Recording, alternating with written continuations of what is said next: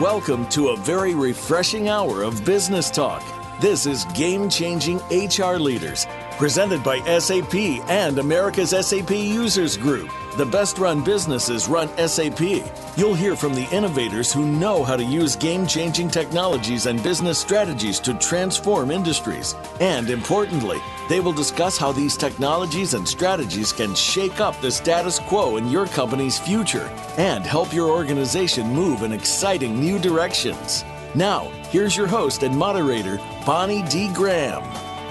And here I am. Welcome, welcome, welcome. You know what I always say. If you want to run with the game changers, you're in the right place. And today it's true as always. The buzz today, well, listen carefully. And the question is, I know, I know, that's the buzz. Let me tell you more. Technology has dramatically changed our lives since 1995. It's been a short 20 years, but so much has happened. But for HR leaders, that's the show today, Game Changing HR Leaders. If technology is the answer, and you're an HR professional today in 2015, big question on the table. How do you get past today? I mean, what do you have to do for day to day compliance and performance and recruiting and payroll and a lot more challenges? How do you get past all that that's consuming your time to understand what to do for the future? So let's play a game. All of you out there, pretend you're the king or the queen of the HR castle. And that's exactly what I've asked my panelists today. We're going to ask them to wear that crown. They are three HR technology implementation experts and all around HR gurus. We're going to ask what they would do about the future and harnessing technology to make it happen. So the question is, well, we're going to find out, but we know the answer is technology. That's the title of this episode. We are live. It's Wednesday, November 11, 2015. Happy and meaningful Veterans Day to everybody in the U.S. who is celebrating. Let's honor our servicemen and women who give so much so we can have so much. That's the end of my holiday speech. So first up on the panel, I'm very pleased to welcome Bill Gerlach. If you want to look him up, G E R L A C H. He's an HRIS manager, and he has selected a very interesting quote from Albert Einstein. Yes, yes, yes, the German born theoretical physicist who developed the general theory of relativity, one of the two pillars of modern physics. And here's the quote If the facts don't fit the theory, change the facts. Very interesting. Bill Gerlach, welcome. How are you today? I'm doing very well, Bonnie. Thank you very much. And also a small shout out to all the veterans as well on uh, today.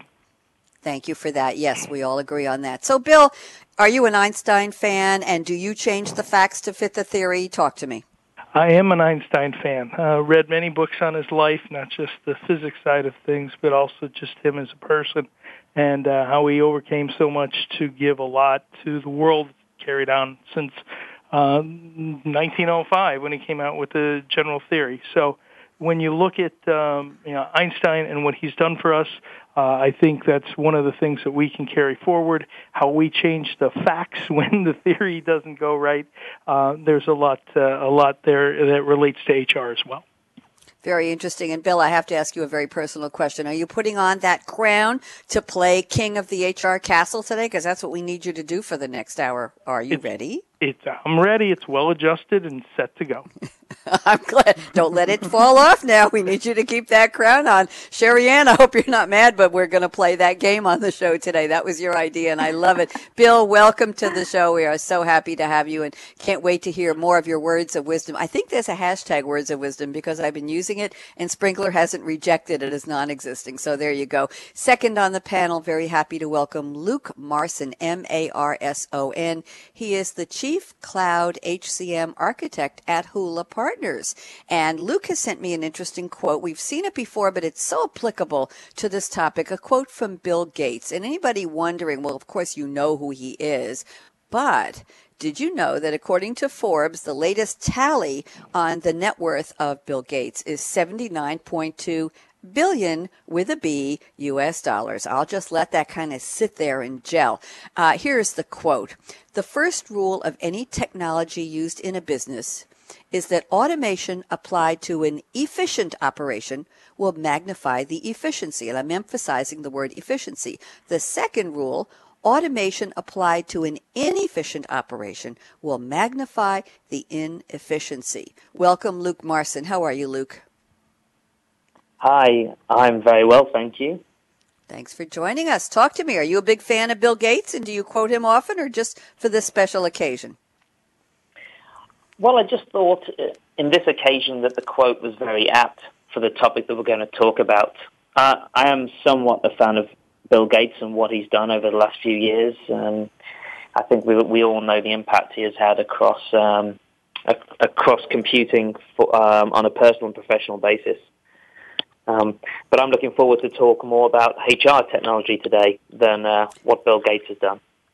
And thank you. And do you, do you agree with our topic today, Luke? Technology is the answer. And, and are you ready to be the king of the HR castle? I have to know. Well, I don't believe that technology is the answer, but I do believe that it is a critical aspect of the answer.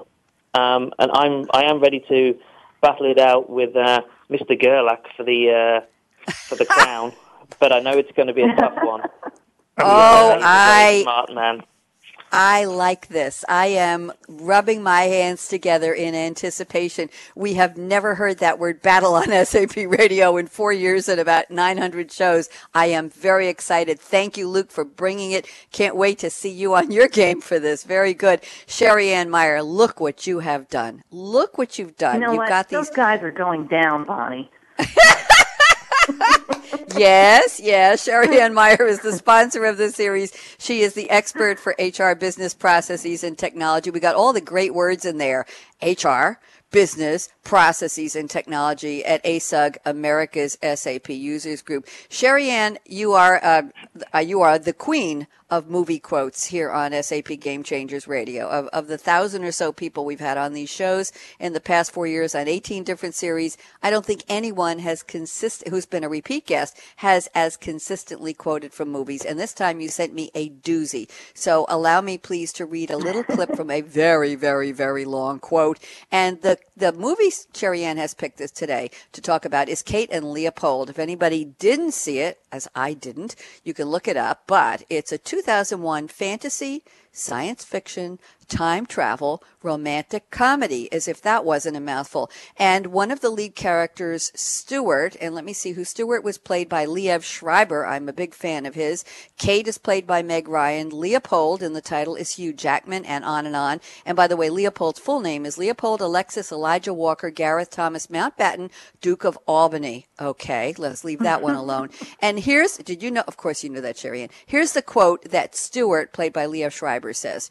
It's like we're riding in a supersonic train and the world is just blowing by. But imagine if we could stop that train. Eh, Gretchen? He's talking to a psychiatric nurse.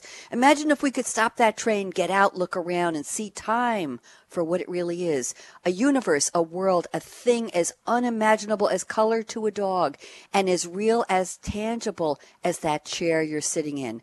Now, if we could see it like that, really look at it, then maybe we could see the flaws as well as the form. And that's it.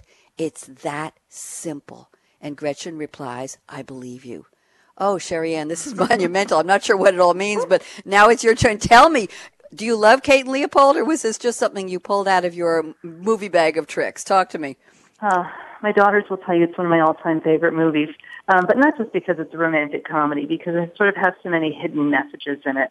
Um, Leopold was actually supposed to be the inventor of the elevator, the Otis elevator, way back in time, and he comes forward to the future.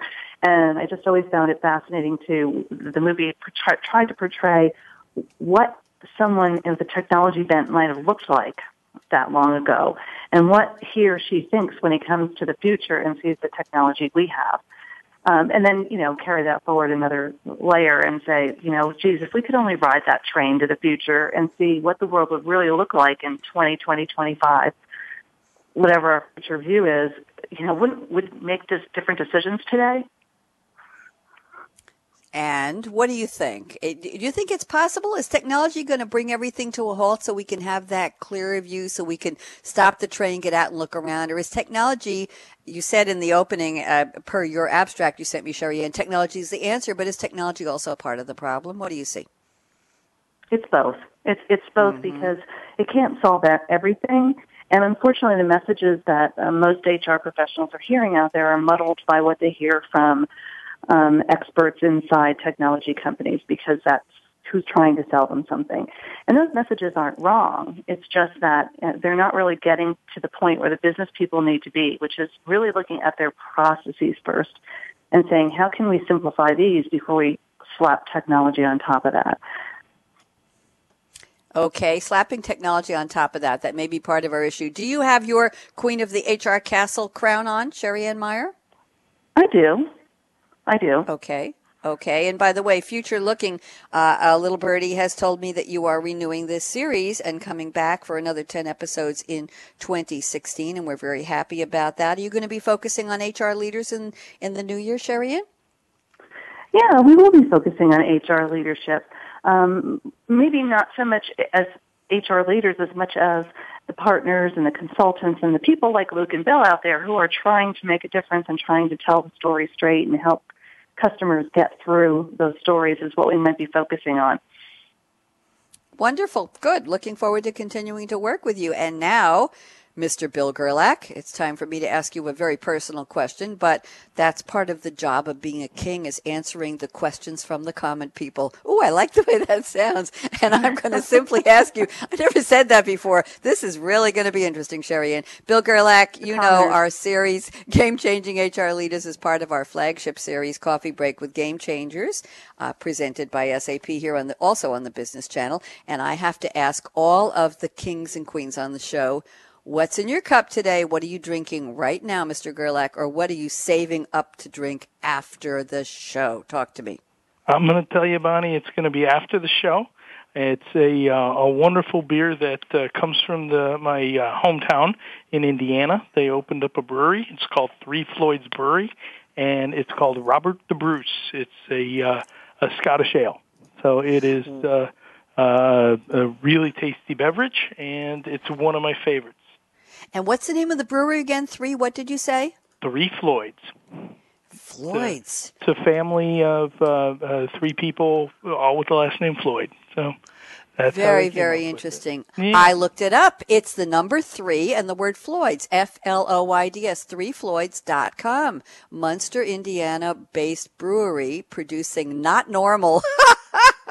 I'm sorry. Not normal. not normal craft beer since 1996. Blot out the sun, beers to go, cool breeze from our humble beginnings in 1996. Yum yum, war mullet. Oh, they have merchandise, clothing, dreadnought hoodies, zombie dust. I have to stop there. We could do a whole show about this. I'm glad you did the shout out. And anybody who wants to know more, go look up Three Floyds. You can go to beeradvocate.com and find them as well. Ratings and reviews. Thank you, Bill. That's a first for us. Appreciate it. Luke Marson, what are you drinking today or what are you saving up after the show? Well, um, right now I'm drinking a nice cup of tea. As uh, people of my um, my country often do. I think you can probably tell from my accent where I'm from. Yes. Um, and the uh, the answer is not Australia, which I do sometimes get. okay. And tell us more about what is that tea? Come on, we want details. Oh, it's just a classic English breakfast tea. Um, uh, the brand is PG Tips, of course. It's a very uh, popular brand within the UK. So I'm drinking it, of course, with milk as well. Um, very good. Really? I think later, later I may also be drinking a beer from Three Floyds. Actually, interestingly, that Bill should mention that because I was there uh, maybe two or three weeks ago in Munster, Indiana, at the brewery. Wow. What were you doing at the? Wait a minute, this doesn't even make sense. What were you doing at the brewery in in Munster, Indiana? Oh, come on, pray tell, kingly person, tell me. Quite, quite, quite funny. I was there with somebody from uh, from the Americas SAP users group as well. Um, we know we, who to blame. Uh, I was in I was in Chicago for the weekend. Uh, my wife uh, used to live there, and so we, we were there for a, wedding, and we drove down to the brewery. It's, it's about an hour from downtown Chicago, maybe a little less, uh, depending on traffic. And we went down there with a with a friend of mine uh, from ASUG. Very nice, very nice. Well, we have an ASUG person coming up next telling us what she's drinking, so I don't know whether to blame it on her or not, but that's a great story. Thank you very much for the tea and the beer. Sherry Ann Meyer, what are you drinking? I have just a latte this afternoon. Um, mixed it up myself at SAP's Newtown Square headquarters, and I'm just enjoying sitting here sipping this right now. But tonight, Miller's Core on tap. Mm, okay, we got a good crew here. I wonder if you're all going to be toasting each other virtually from somewhere else. I'm glad to hear that. And guess what? Sherry Ann knows that they don't let Bonnie have caffeinated beverages when she's doing live radio. And today's a double header day, two shows and yesterday. So I'm really not going near the coffee right now, but maybe tomorrow I will. So guess what? We are off to a great start. We've got kings and a queen of the HR castle. And we're trying to answer the question. Technology is the answer. What is the question? How do you get from today, everything you're doing as an HR leader in your organization, to the future? What will technology bring? What do you have to do to be prepared? And as Sherry Ann so aptly said, technology may be the answer. It may be the question and it also may be part of the problem. We have a lot of things to figure out from our royal panel. Oh, I can say that. That's so cool. I'm Bonnie D. Graham, and I plan to still be me after the after the break. We're going to take a quick 90 second departure here and go plan what we're going to do on the roundtable. So don't even think of touching that mouse, that app, that dial. We'll be right back. Justin out.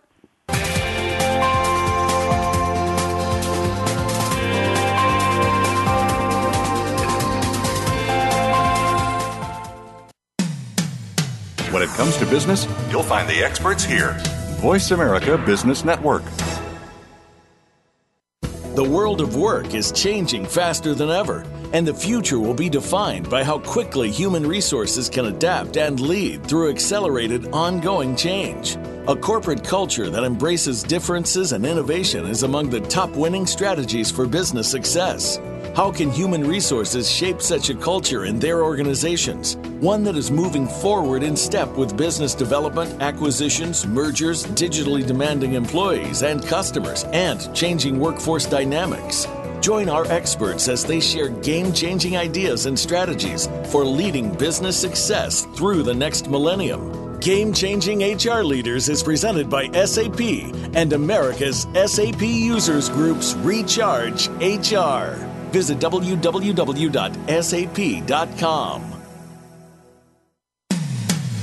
When it comes to business, you'll find the experts here. Voice America Business Network.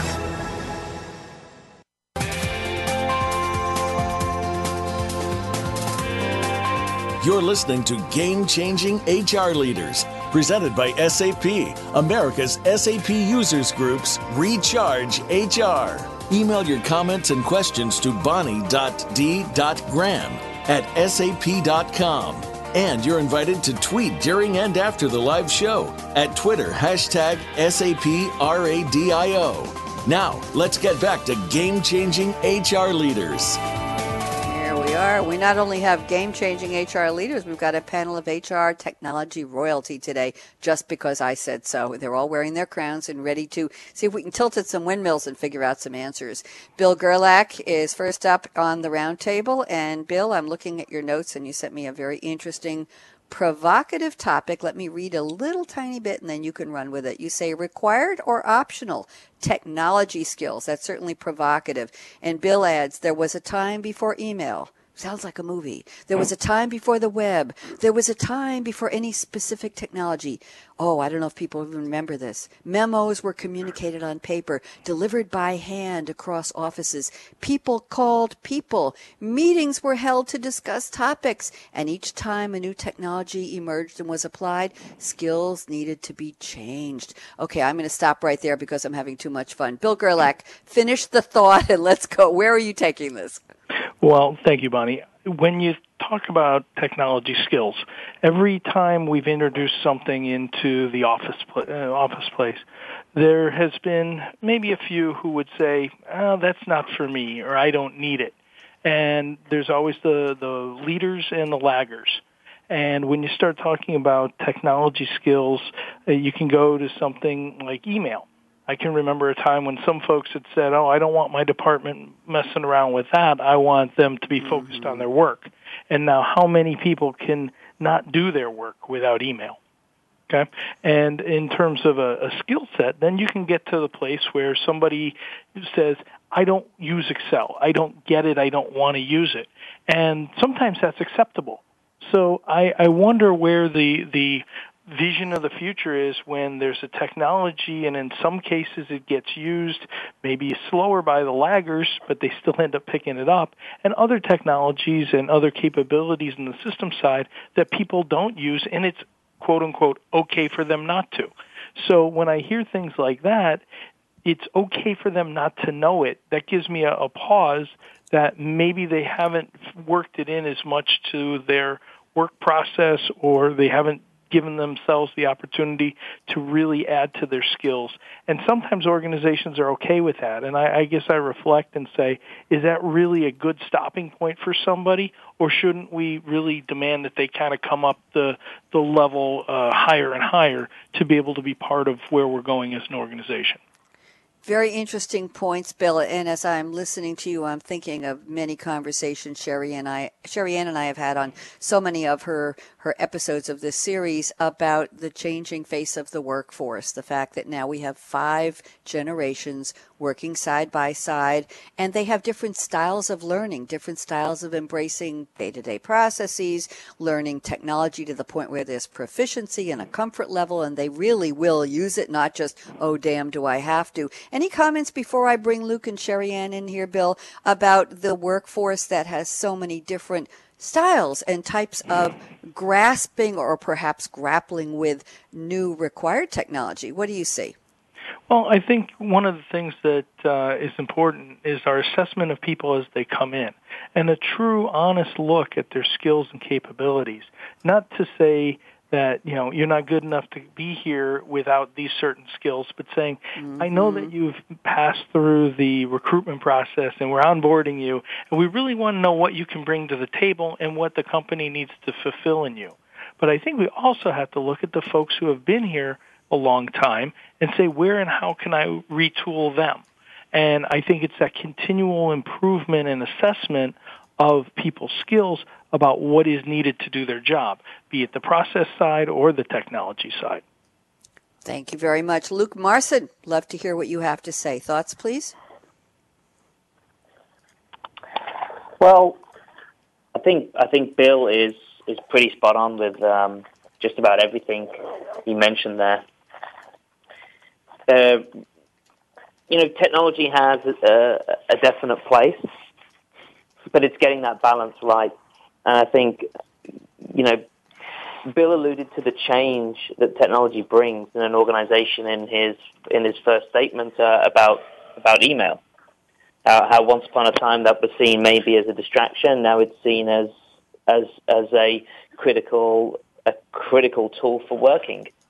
But it is a distraction still at the same time, um, and that's also sometimes a challenge with uh, with technology. Is it becomes too prominent and too relied on, and it and it and it doesn't do what it's supposed to do, which is to be an enabler, to enable processes and enable people to execute processes or to do their work in a more efficient way, as opposed to uh, as opposed to the way sometimes it, it becomes the be all and end all, and as I mentioned, can become a distraction sometimes or, or, or maybe it just takes up too too much time when the the whole nature of the technology is to to make things more efficient.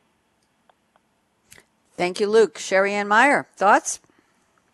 I think that's really interesting because it is supposed to make us more efficient, but I think um, both gentlemen hit upon something that's in common. The problem is learning, right? And the problem is that we see, in my mind, is that we see in HR today only. They can't see past today to the future. Um, and Bill and I have been on some implementation projects together, and we both know that we've been told by business at one point, well, the technology isn't going to drive our business decisions.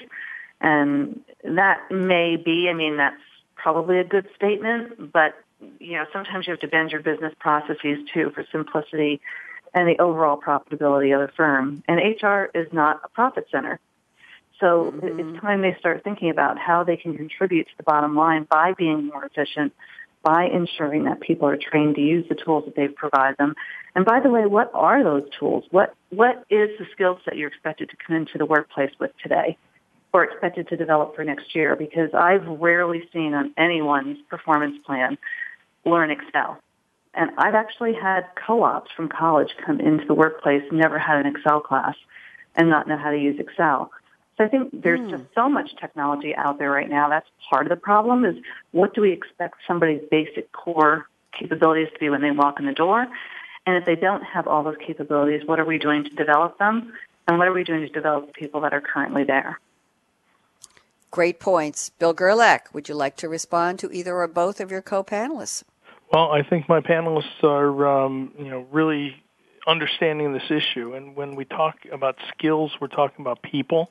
And when we're talking about people, it's making those assessments. Uh, there's certain easy rules of thumb, like the uh, the you know like the the implementation approach that says, hey, you know, we're not going to let the technology drive what we're doing. Uh, but at the other hand, you have to have basic proficiency, and there's certainly levels of expertise that are required to be able to get and hit some of those efficiencies that need to be there. So I would say, you know, they're they're right on. I think in terms of the skills, uh, it's quite a laundry list anymore of what you need, especially if you start to think about mobile apps and other things like that that then push the boundaries with, you know, your technology and the technology base that you're using. Thank you very much. Luke Marson, I'm looking at your notes. You sent also a lot of very interesting under, under interesting statements uh, for our topic today about is technology the answer? Is it the question? Is it the problem? Very interesting. Let me just read one statement, then I'll have you expand it. You say it is all too common for HR organizations to look at technology as the solution rather than the enabler. Great point. Luke, you want to take this further for us, please? Yes, I would. Um, and it's and, and and I did mention just in my previous comments some some thoughts about that, but really, HR shouldn't be looking at technology until they understand what their true vision is for human resources, and they understand what their strategy is, and they understand how they impact the goals and the bottom line of the organization that they are part of. Because ultimately, human resources is about driving people and driving productivity and making the workforce be the most valuable asset that a business has. And we all hear organizations talk about, you know, their employees are the most valuable asset, but really it's down to HR to actually make that happen and make employees be the most valuable asset in an organization. And once they know how to do that, that's when technology can come in and enable that and help drive that to to make the organization successful. Thank you, Luke. Sherry Ann, thoughts? Yeah, I really, I really like what um, Luke said. I like that idea of technology is the enabler; it's not the solution. Um, mm-hmm. And I think HR waits so long sometimes to get approval for a project to do something new with tech, to get a new appraisal system in or a new payroll system in. That by the time they, they get it in, they're really not prepared to change their own processes and they haven't even thought about are, do our processes even make sense? And that's a difficult one because in the HR realm, they're working on compliance. They're working on things that, um, that are people related, that are time sensitive, they're often in a real tight crunch. They're running, the people that I've seen in HR anyway seem to be living moment to moment.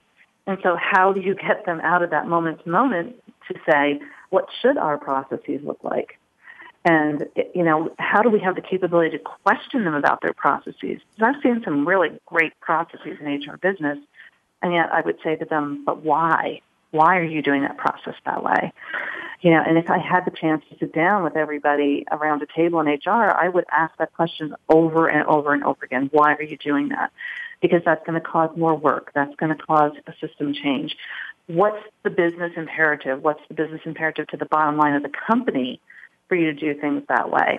And I don't think HR gets enough time to think about that holistically across the whole organization, nor do they take the time to sit down and allow themselves to be challenged by people thinking that way. Interesting. Bill Gerlach, agree, disagree? I'd like to actually take it a step forward and say mm-hmm. that uh, there's sometimes, in what Sherry uh, was describing, happens. There's times, though, that um, you're going to get people who think a lot about something, but within their silo within HR. So let's say it's the performance management function. They could sometimes go through and articulate what their process looks like, uh, but it's when it needs to connect up to, say, compensation or it needs to take a look at uh, development plans and things like that, that you start to go, okay, now how do we then get training to that person to increase their performance? Well, that's somebody else's problem. And when you start to look at, and I, I think Luke was, was saying it right, is that, you know, HR needs a, a vision and the strategy to go with it the systems to support it and the processes that support it that when you get down to that level, you may find that you have somebody who is very hyper focused in one area of HR, but doesn't really blend across all the areas of HR. So when you go and get a solution set from them, it's well thought, thought through and with a lot of uh, ideas on possible uh, system solutions to their problems, but doesn't really focus on how do we make the entire HR organization better. And that's where I think sometimes you can get a siloed thinking, so you get the detail you want, but it's only for one particular section. Thank you, Bill, and everybody. I have a question for all three of you. When introducing a new technology, is it a democratic process of having internal focus groups within HR? Uh, talking about silos, Bill, one person says, Oh, I just heard about this great, you know, three of my friends at this conference are using this in their companies and it's great. We have to do it. That in itself could be that person's silo. They're not in the trenches, if you will, with, with everybody in the organization who will have to use this. Is there such a thing as getting a, a sample or a trial and, and getting, getting a couple of your people to take a quick and dirty training? Training course and say, let's trial this for a week or a month and see if we want to launch it or spread it out to the whole HR organization? Bill, first, what do you think? Well, absolutely, Bonnie. There's the, there's the need to do that, but the desire to do it isn't always there. Uh, mm. Sometimes it's easier to just say, hey, we have this technology, we've gone through all the steps, let's go ahead and put it in. And I know one of the things that um, I think organizations lack is the assessment, like a focus group or the a pilot group that tries it and really tinkers with how it works. It kind of gets back to that Einstein quote to a little degree in that, mm-hmm. you know, mm-hmm. if we're kind of working with something, if the facts don't fit, change the, the theory, and the theory might be we're not doing things exactly right. So, um, you know, we, we do need to go back and assess. The assessment is, is key, the problem is you, we're usually so far down the, the line that when you finally get, let's even say, the technology available for a uh, proof of concept, you probably committed your organization somewhere along the line to using it. And I think it goes back to how much configuration and change is possible based on the results of a pilot if you could do one. And I have seen successful pilots that tell us, hey, maybe we don't have everything straight the way we thought, or maybe we made too many assumptions. But that's, I think, why you want to do pilots. It's just I don't see them being done as often as they probably should, particularly around new technologies and new processes. Thank you very much. Luke, I'd love to hear your thoughts on this, and then Sherry Ann, of course. I think there's good points. Um, and there is often often quite quite siloed working in, in areas of the business, whether it's in HR or outside. I mean, in terms of introducing new technology, uh, I've seen different examples. Uh, I've been working with a customer recently where the vice president of HR came back from a conference, turned around to IT and said, I want you to implement this software suite. And that was it. There wasn't really hmm. any evaluation. There wasn't really um, a discussion. It was simply, we're going to use this, put it in. you know, and, and then you get the other approaches where there will be an evaluation uh, across different areas of the business. So it'll be different areas of HR, different areas of IT. There'll be some of the business users. So I may have a team of five, ten, or you know, even more in some cases I've come across, where they will evaluate different software solutions, um, irrespective of which vendor they're using right now, and look at what is going to be the best fit, either for specific processes or just generally across a number of processes. And that's the approach that I really like when, um, you know, when organizations take a holistic approach to to software selection and to process design and to the impact across different areas of their business when they're looking at introducing one, two, three, or you know, or an entire suite of different applications. Thank you, Luke. Sherry Ann, a lot going on hmm. here. What do you see? Pilot something, hmm. bring it in a little at a time. Who gets to say yes, we're going to make these changes, or gee, maybe not? Who who has the pause that may or may not refresh? Well, it's really interesting because we've come so far in technology, actually. Ironic that we're talking about moving further ahead, but we've come so far that sometimes doing an assessment isn't all that simple. so can you bring in a piece of technology through your IT infrastructure and use it right away? Now with cloud that might be possible. Um, but I don't think that, I think Bill's right, I don't think HR has explored that possibility um, or even just studying it more in depth themselves. And very often, one or two people do have something in mind that they want to push forward. I don't, I don't know. I don't know if you could really do assessments or trials ahead of time without losing a lot of time and productivity in the interim. Um, although many organizations operate on analysis to paralysis anyway, so maybe they were just wasting time in a different way. I think basically, in my mind, the time to think about new technology isn't when you're buying it it's all the time.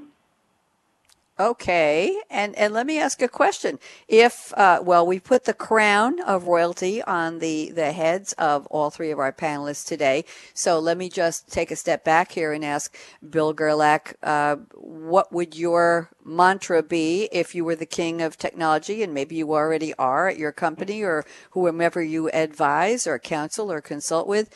What would your rule of thumb be before adding new technology? I'm going to go around the panel and ask this before we move on to another topic. Bill?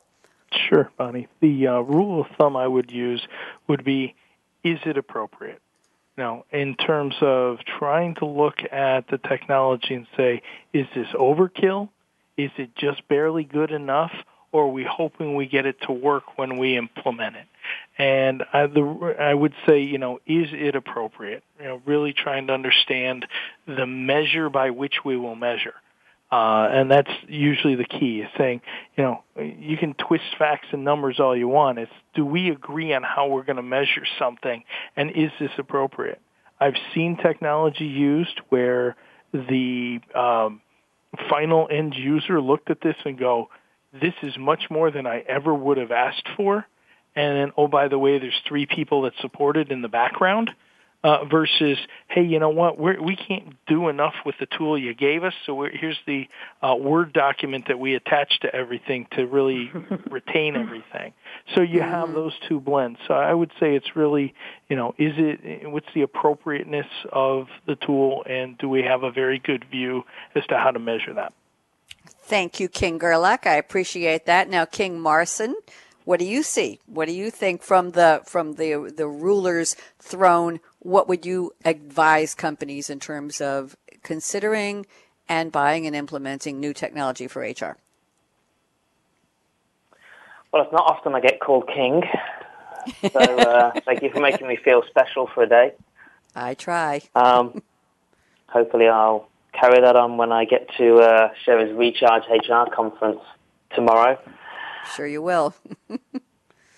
I, I believe that, that, that HR needs to definitely make sure it's got its house in order long before they decide what technology they want to use.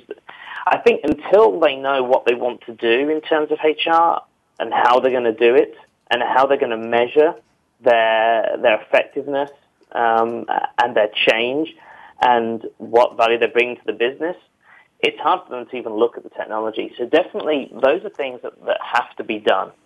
They have to be done at a high level in HR, and they have to they have to be done so that the organization can then start looking at its processes and then look at what technology is going to support those processes.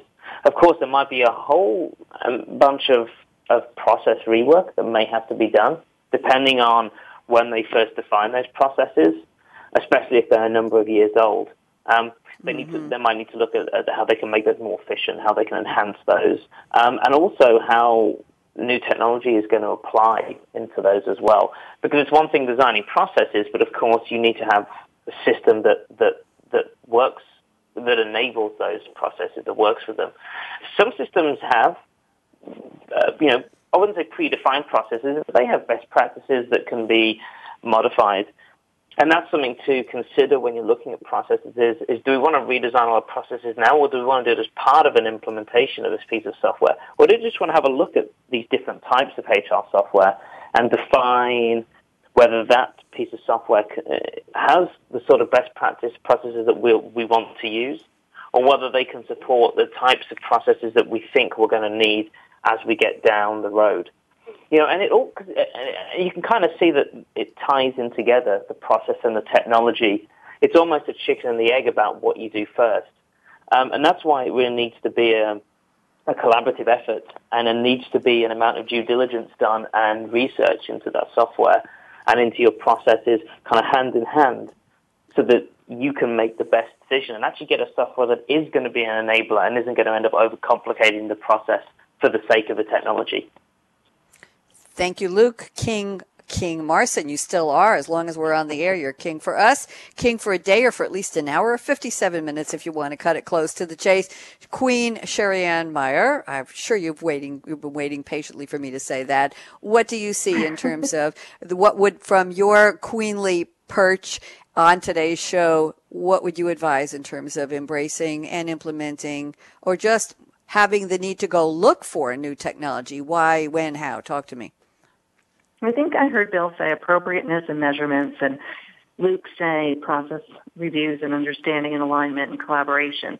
And I think I might be going a step further deeper than that, um, or a lower level than that. But I would say that it's clarity. Um, HR needs to be able to answer the question, what is the problem you're trying to solve?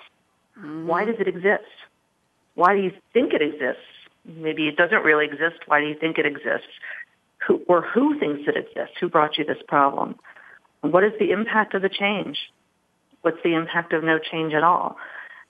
They have to be willing to sit at a table, to Luke's point, a collaborative table, with IT at the table with them to let somebody ask those high level questions and then let somebody drill down into why do you want to make this change? And what will this change mean to you?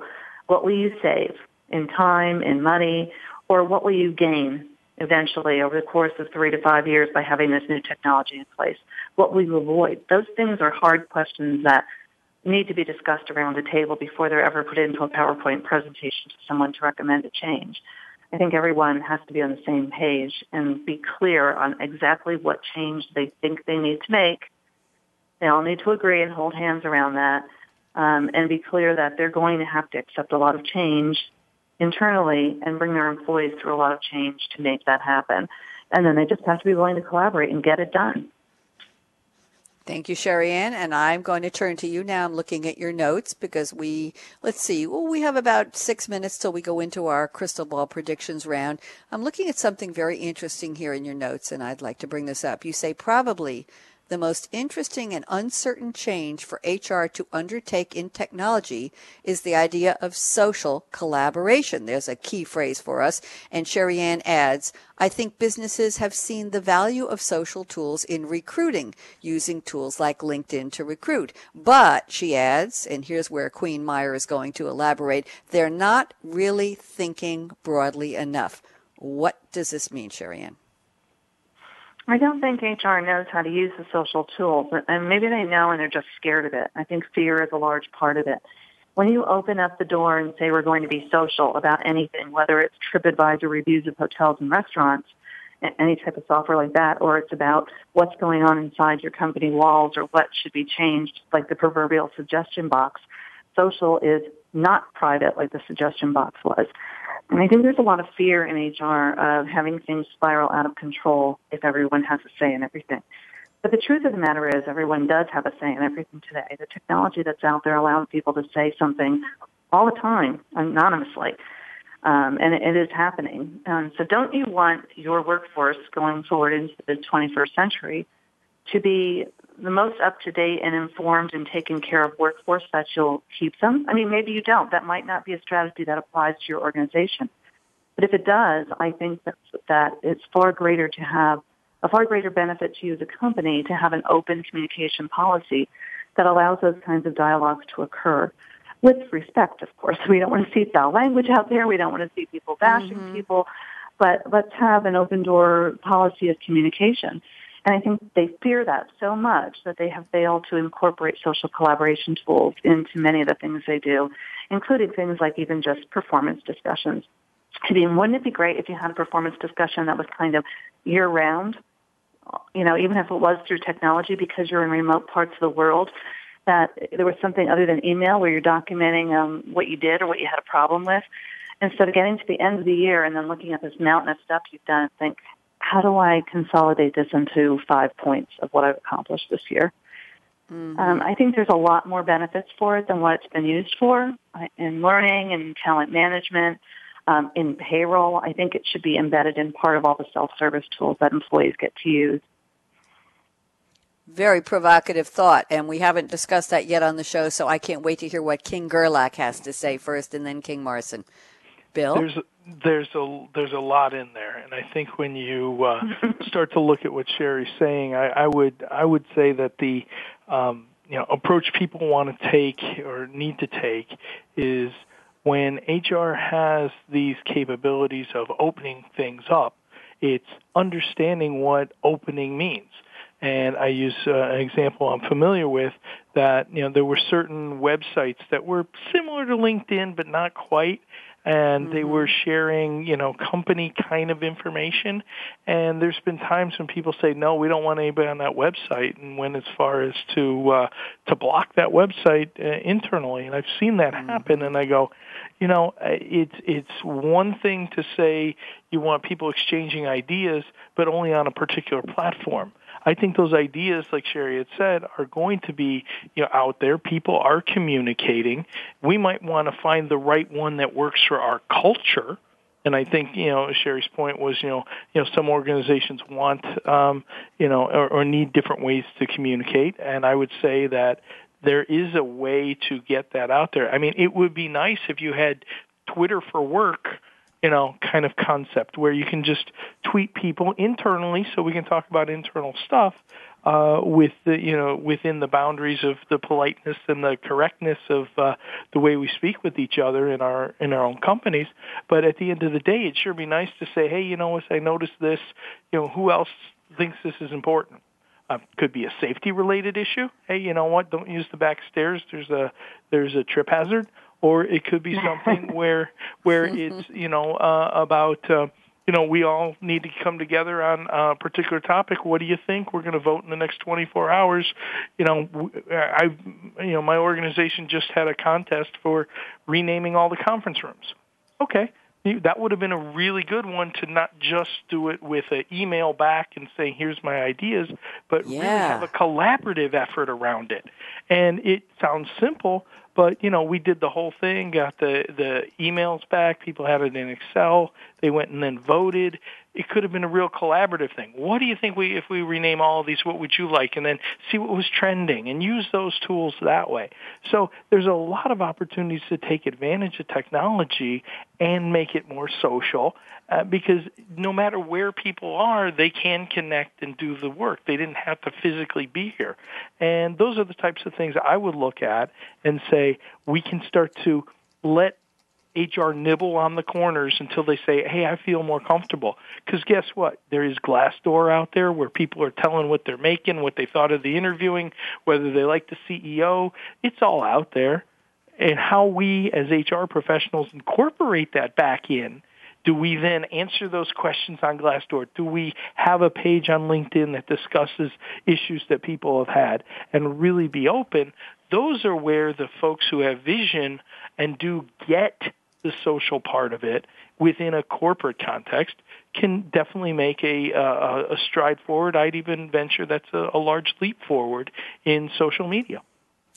Very exciting. I think we need a whole new episode to continue this conversation, Sherry Ann, because we are at the point where we have to move ahead. We've got five minutes left, have to move ahead. But King Luke Marson, I need to get your input before we give everybody one minute for crystal ball predictions. So, Luke, what do you see in terms of the idea of incorporating social tools beyond recruiting? As Sherry Ann said, think more broadly, and the great example King Gerlach gave us. What do you see, King Marson? there are a number of different use cases um, across the board, inside and outside of HR, and you know across line of businesses and different departments and teams. You know, you can use social collaboration. In learning is a very popular uh, place where you can use social collaboration um, uh, in learning rooms and helping people to share ideas and answer questions.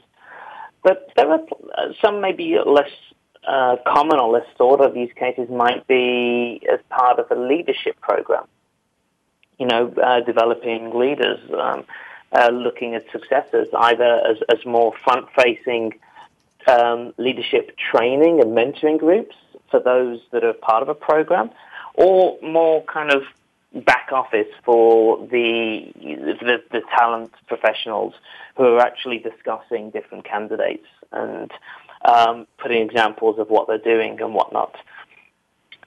You know, and, and then of course there's there's you know project-based use cases. You can you know talking about you have a new HR project, you want to introduce a new policy. You can discuss that, share policy documents, make changes to those documents within um, your social collaboration tool, or you know upload new versions and whatnot. And then sales can use these things, marketing. I mean that that you know, the, there are a number of different use cases. As you said, you're quite right. This could be a whole show mm-hmm. uh, on itself to talk about this topic. So I don't want to take up too much more time. Um, well, you know what? It's time for we have to look into the kingly and queenly crystal ball because I can give you each yep. just one minute exactly. Thank you, King Marson. I'm sure, sure, uh, Sh- Sherry Ann, you gave me this game and I'm playing it all the way to the end here. So yes, we should have started in the beginning. King Gerlach, King Marson, King Meyer. Okay all of the kings and queens. You have exactly 60 seconds. Look in the crystal ball and tell me what do you see? Do you like the year 2020 like I do? What will be different about this conversation if we met again? And I think we'll meet way before then. So, King Bill Gerlach, prediction 60 seconds. Keep it tight. Go. 2020 is going to show a lot of mobile. It's going to be where your workforce may not be your whole workforce for you all the time I think you're going to see a lot of job sharing, not only within the company, but across companies.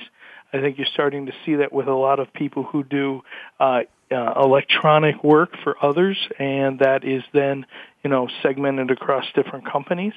Uh, but as we look out to 2020, the mobile technology, wedded with the ability to be anywhere to do your work, and focused on the fact that we need to be able to know who's doing what work is going to be the, the picture of tomorrow uh, out in 2020.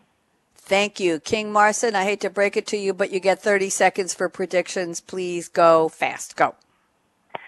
HR are going to be giving all of their employees hoverboards. No, just kidding. it would be great, be, be great if they could.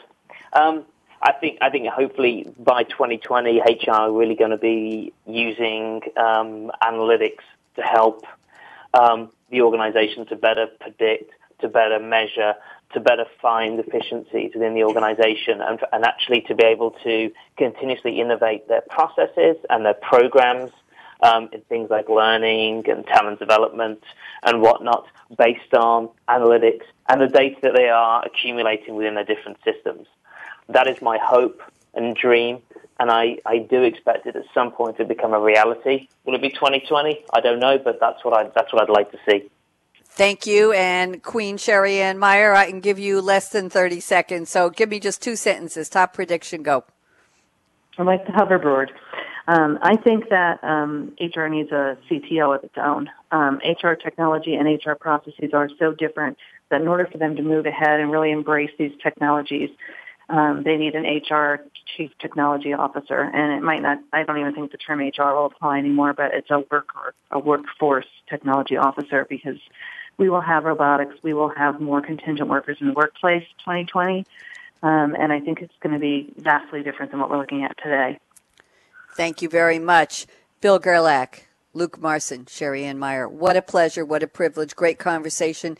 We had the king and queens of the HR Castle, and the HR Castle will never be the same. Thank you so much, everyone, for making this such a great conversation. Thank you to Justin, our engineer at the Business Channel, for getting us on the air and keeping us on the air. I'm Bonnie D. Graham for SAP Game Changers Radio, and I'll be back tomorrow morning. Let's see, that's our fifth live show this week. Tomorrow morning, 10 a.m. Eastern here on the Business Channel with Meet the Visionary Game Changers. We're going to be talking about how technology can help slice no pun intended, sports injuries down to a reasonable amount. Is it ever too many? It's always too many, of course. We're going to be talking with someone, a senior VP from the WTA, Women's Tennis Association, and other great panelists. So you don't want to miss that one. Tune in. Here's my call to action. Fasten your seatbelt. What are you waiting for? Go out and be a game changer today. Have a good one. Bye bye.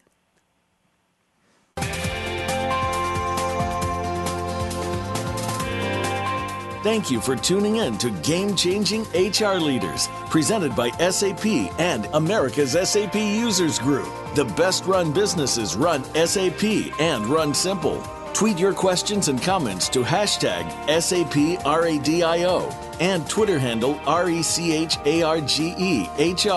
Please join host Bonnie D. Graham Wednesdays at 11 a.m. Pacific Time, 2 p.m. Eastern Time on the Business Channel. We wish you a positively game changing week.